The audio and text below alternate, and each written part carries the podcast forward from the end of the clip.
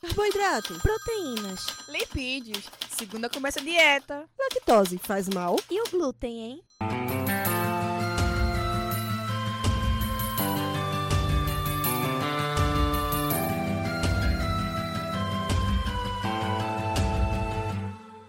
Começa agora mais um Alimenta Cast.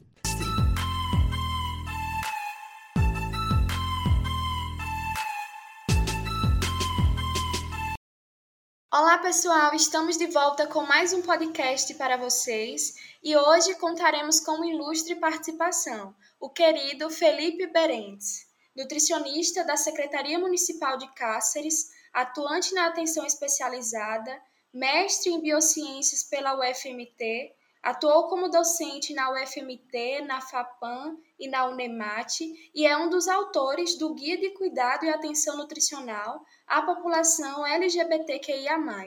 Eu sou Ellen Farias. Eu sou Maria Caroline. Sejam bem-vindos ao nosso AlimentaCast, um programa vinculado ao Container Saúde do Centro Acadêmico da Vitória de Santo Antão. E a temática do podcast de hoje tem o intuito de explanar sobre o cuidado nutricional voltado para a população LGBTQIA+, buscando entender as especificidades relacionadas e a importância de um cuidado que considere toda a individualidade dessas pessoas. Oi, pessoal. Eu sou Felipe Berends. Muito obrigado por me trazerem aqui para conversar com vocês. Bem, Felipe, o próprio Código de Ética né, do profissional nutricionista, ele traz algumas questões entre elas que o nutricionista ele deve desempenhar suas atribuições respeitando a vida, a singularidade, a pluralidade, as diversas dimensões culturais, religiosas, de gênero, de classe, de raça, etnia, enfim. Nesse sentido, já que estamos buscando compreender a atuação desse grupo profissional para com a população LGBTQIA, qual é o significado desta sigla e quais pessoas fazem parte dessa comunidade? E pergunto ainda mais: em relação aos pronomes, como nós podemos utilizá-los corretamente?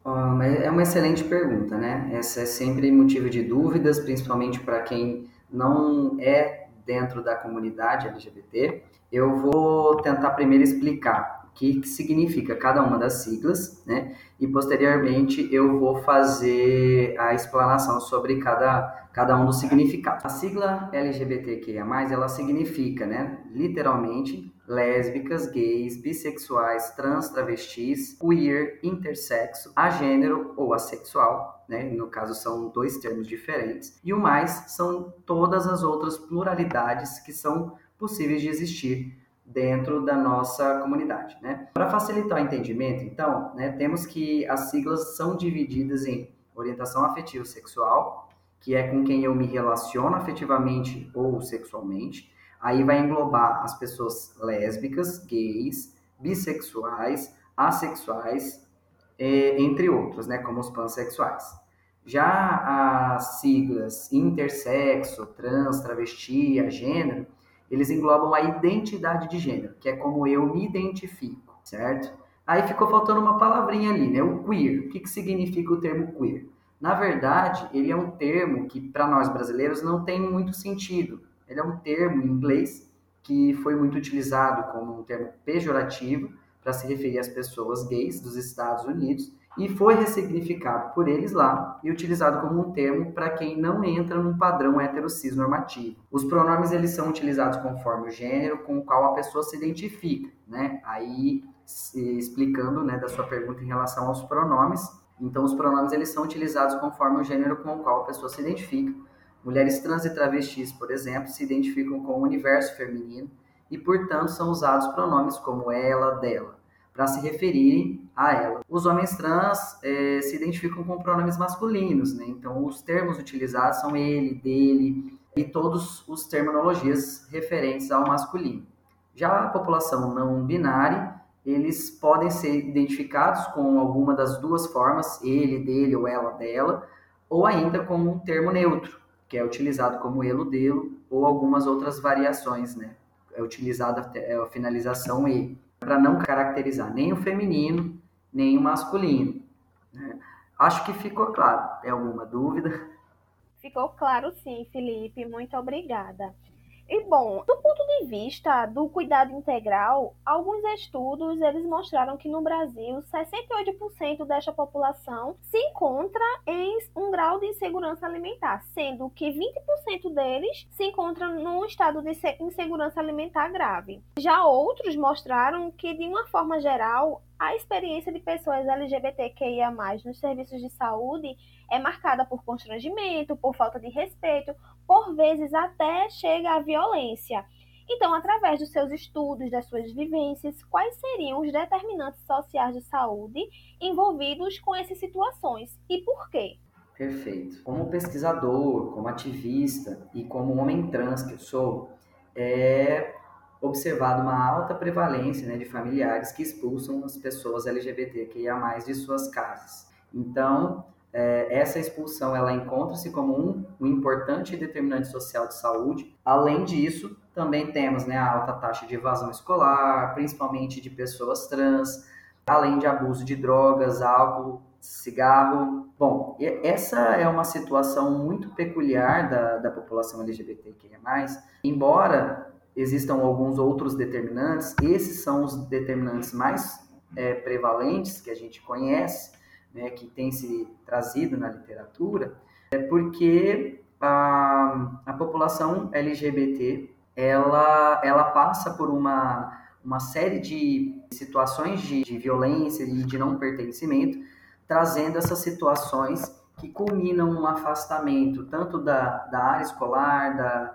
do acesso à saúde é, e, portanto, no final das contas, é, ao acesso a um trabalho formal, com um salário digno e, de maneira regular. Então, acaba culminando nessa, nessa situação de vulnerabilidade que você citou, né, da insegurança alimentar dessa população e aí principalmente também as populações trans. Então, é, para entender o porquê desses determinantes sociais de saúde serem prevalentes nessa população, é preciso entender o contexto da história geral. Né? Ao longo do século XV, com a dominação europeia, a gente teve uma imposição de cultura, de religião, que veio desse sistema de colonização. Então, dessa forma, né, nos foi imposto uma forma de ser, uma forma de existir, que a gente chama isso de heterocisnormatividade. Então, dentro da nossa cultura hoje, dentro do que a gente entende que seria padrão né, de vivência na sociedade, a gente tem esse padrão em, em decorrência decorrência desse sistema colonial que a gente viveu. Então, obviamente que aqui também entra as questões étnico-raciais. Além disso, né, fomos doutrinados dessa forma a pensar que tudo que fugia desse sistema binário, homem e mulher, e de formas de se relacionar afetivamente, sexualmente, que seriam as pessoas heterossexuais,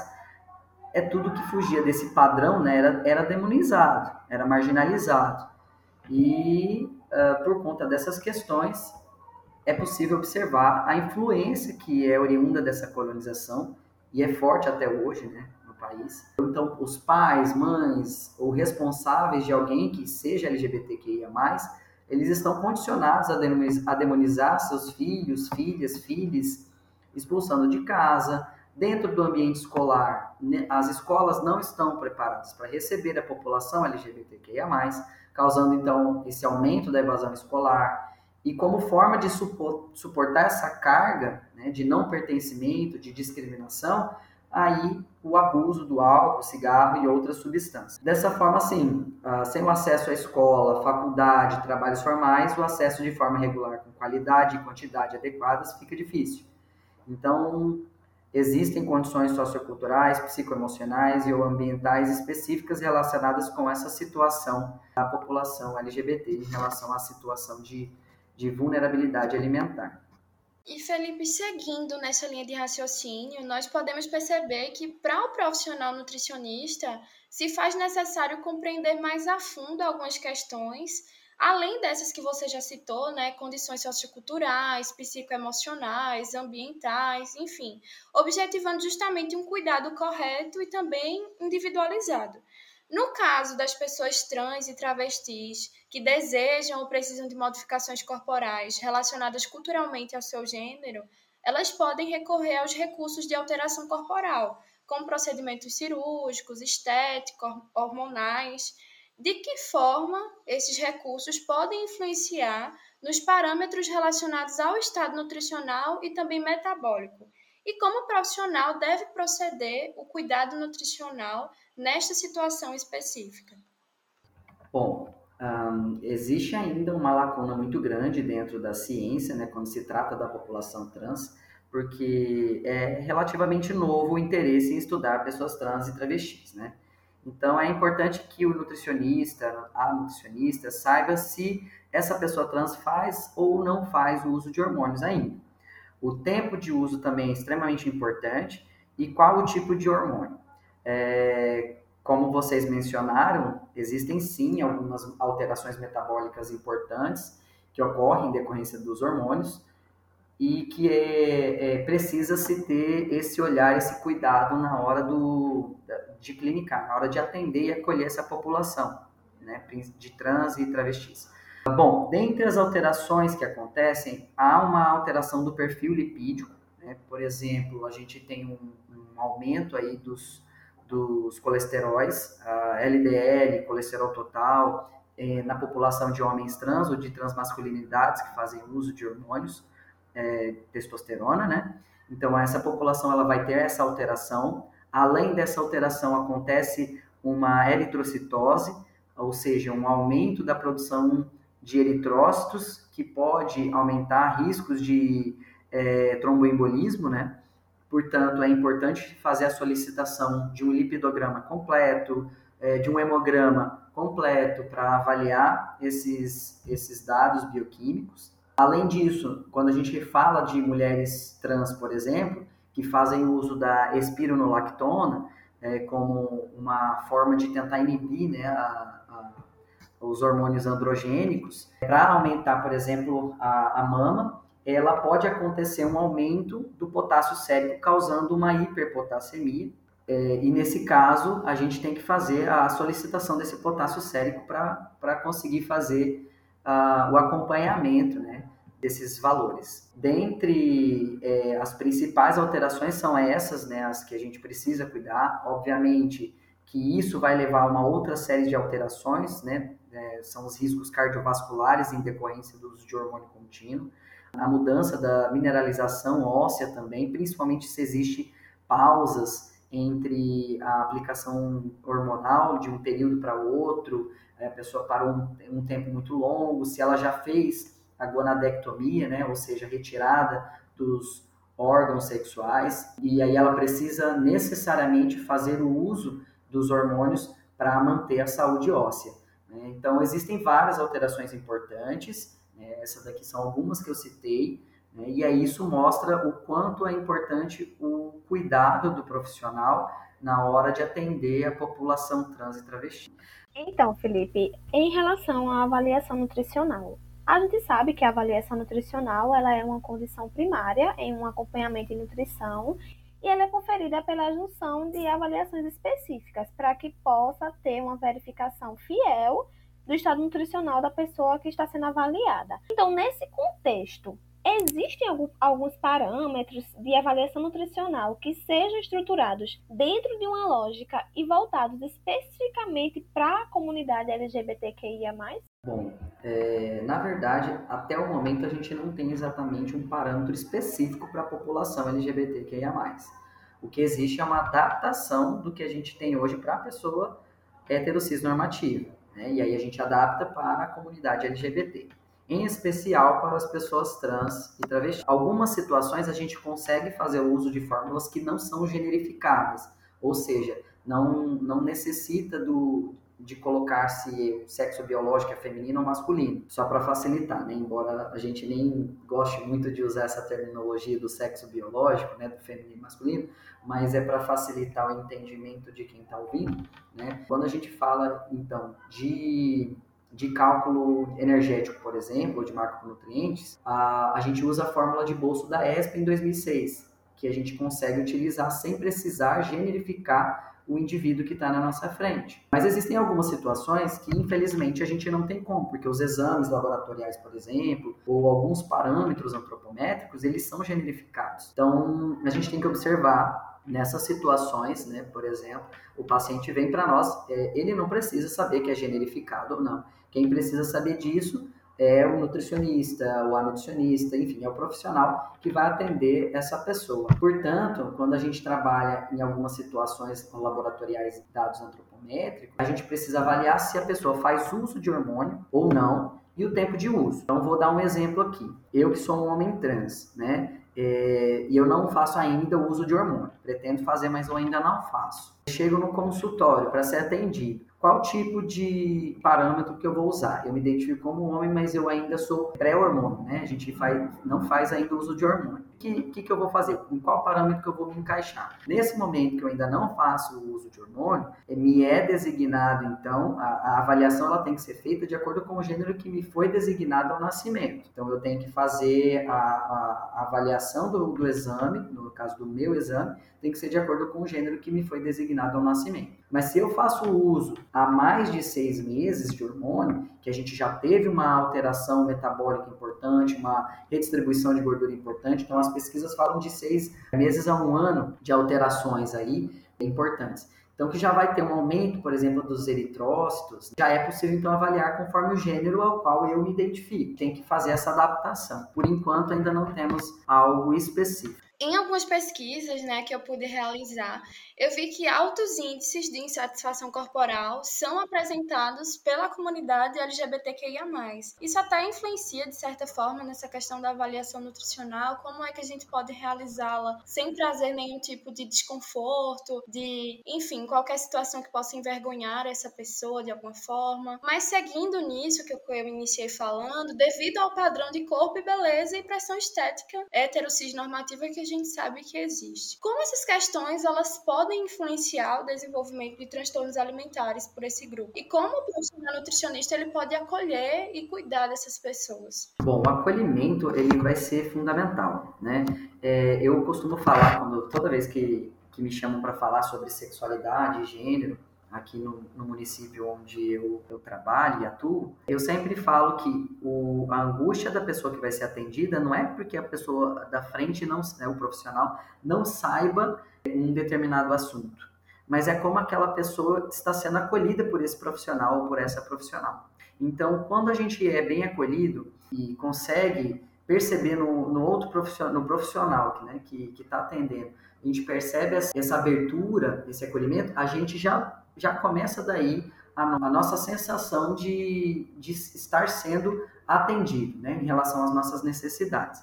Mas nisso que você falou, existem várias pesquisas mesmo que apontam para um aumento né, de transtorno alimentar para a população LGBT. E quais são essas causas? Dentre as variáveis associadas a esses fatores, né, que podem influenciar nesse desenvolvimento de estar, a gente tem a própria discriminação como um fator, crenças né, negativas sobre si devido à orientação afetivo sexual. Isso acontece bastante com homens gays, tá? mulheres bissexuais, lésbicas também e pessoas trans, embora sejam as pesquisas sejam mais voltadas para a, as pessoas com alguma orientação sexual diferente de heterossexual.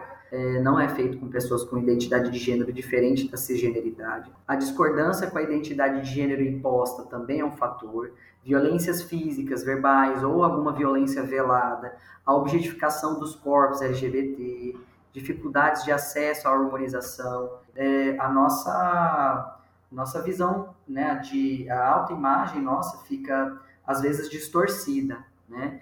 Então, é, e óbvio, né, as questões socioeconômicas também são desfavoráveis, desfavoráveis também podem influenciar. Contudo, né, ou, ou, seja de forma direta ou indiretamente, as variáveis elas podem influenciar no comportamento alimentar, nessa autoimagem, na psique dessa pessoa, né, visto que elas estão constantemente sendo, sendo atacadas, sendo marginalizadas, né, ou seja pelo descaso, ou pela necessidade de afirmação constante perante a sociedade. Uma das estratégias que a gente tem, né, que além do acolhimento né, humanizado, é a estratégia de entrevista motivacional, né, que a gente traz aí é, uma escutativa, trazendo as motivações dessa pessoa, qual é a, a motivação que essa pessoa tem para as mudanças né, que ela deseja, para os objetivos que ela deseja.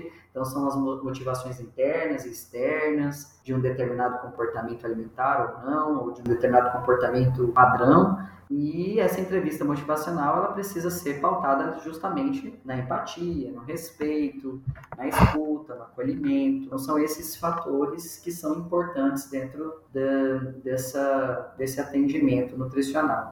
Ficou muito claro sua colocação, Felipe. A gente sabe que, independente do tipo de atuação dos profissionais de nutrição, seja ela primária ou secundária, é necessário pautar essas orientações em consonância com o guia alimentar para a população brasileira e também de acordo com a individualidade de cada paciente. Mas, assim, existe algum guia, alguma diretriz ou até mesmo alguma orientação que seja específica para o grupo LGBTQIA, e que possam auxiliar nos no desenvolvimento dessas condutas.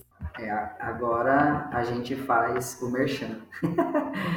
Bom, eu participei da, da elaboração, né, primeiro guia que é voltado para a população LGBTQIA+, da nutrição. Né, hoje, é, para auxiliar os nutricionistas, né, os nutricionistas, Hoje a gente tem o guia de cuidado e atenção nutricional à população LGBTQIA+.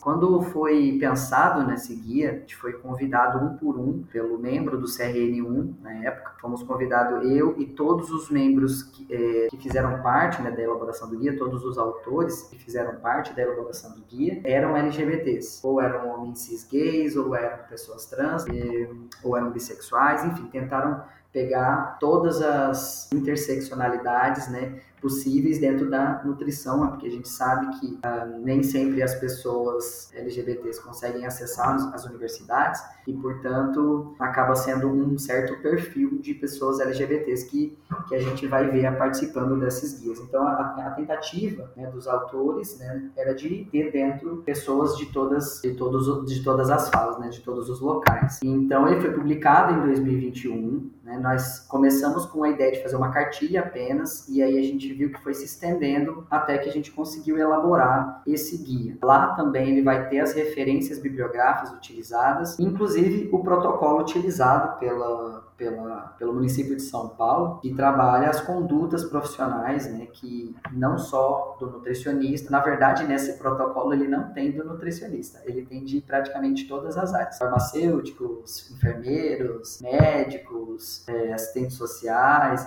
mas não tem de nutricionista nessa, nesse protocolo. Então a gente compilou outras informações, criamos esse guia para justamente nortear. Lá tem algumas informações interessantes nesse protocolo, como por exemplo os exames que a gente precisa solicitar de semestralmente, anualmente e para qual hormônio a gente pede mais ou menos hormônio, mais ou menos exames. Isso daí vai dando um nome para a população em geral. Felipe, aproveitando que você citou, até como uma forma de a gente repassar passar essas informações também para as pessoas que estão nos ouvindo, né, os nossos ouvintes, Onde é que nós podemos encontrar esse guia? Ele está disponível para nós é, baixarmos? Tem algum site específico? Como é que nós podemos ter acesso? Bom, ele está no site né, da, do CRN1, mas se vocês digitarem né, guia alimentar para a população LGBT, ele já vai aparecer tá, no Google mesmo. Vocês podem procurar ou em qualquer outra é, barra de busca. Vocês podem encontrar e ele é disponível de forma gratuita, online. A gente ainda não tem versões impressas dele. Então, agora iniciamos iniciamos o nosso Batcast, que é uma brincadeira do nosso podcast baseada em perguntas rápidas que podem ser respondidas de forma curta. Então, a primeira pergunta é: Você tem fome de quê? Respeito.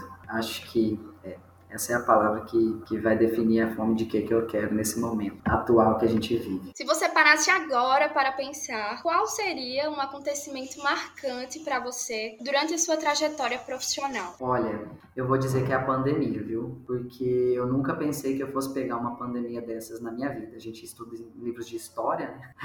Mas eu nunca vi isso na minha vida. Foi uma coisa muito marcante. Então, se você pudesse deixar um recado para o mundo, o que você diria? Ame mais e julgue menos. Acho que o nosso mundo precisa de mais amor. Então nós queremos agradecer a presença do nosso querido convidado que norteou esse podcast tão valioso. Também queremos agradecer a você que nos escuta. Obrigado pessoal. É, agradeço mais uma vez vocês, Ellen e Carolina, por me convidarem, por fazerem parte desse momento. Sempre que precisarem, estou à disposição. E é isso. Vocês sabem onde me encontrar. Qualquer coisa, vem aqui para o Pantanar. Também queremos agradecer a presença de você que nos escuta. Se cuide, siga-nos nas redes sociais, arroba AlimentaCast, arroba Container Saúde. E até o próximo AlimentaCast.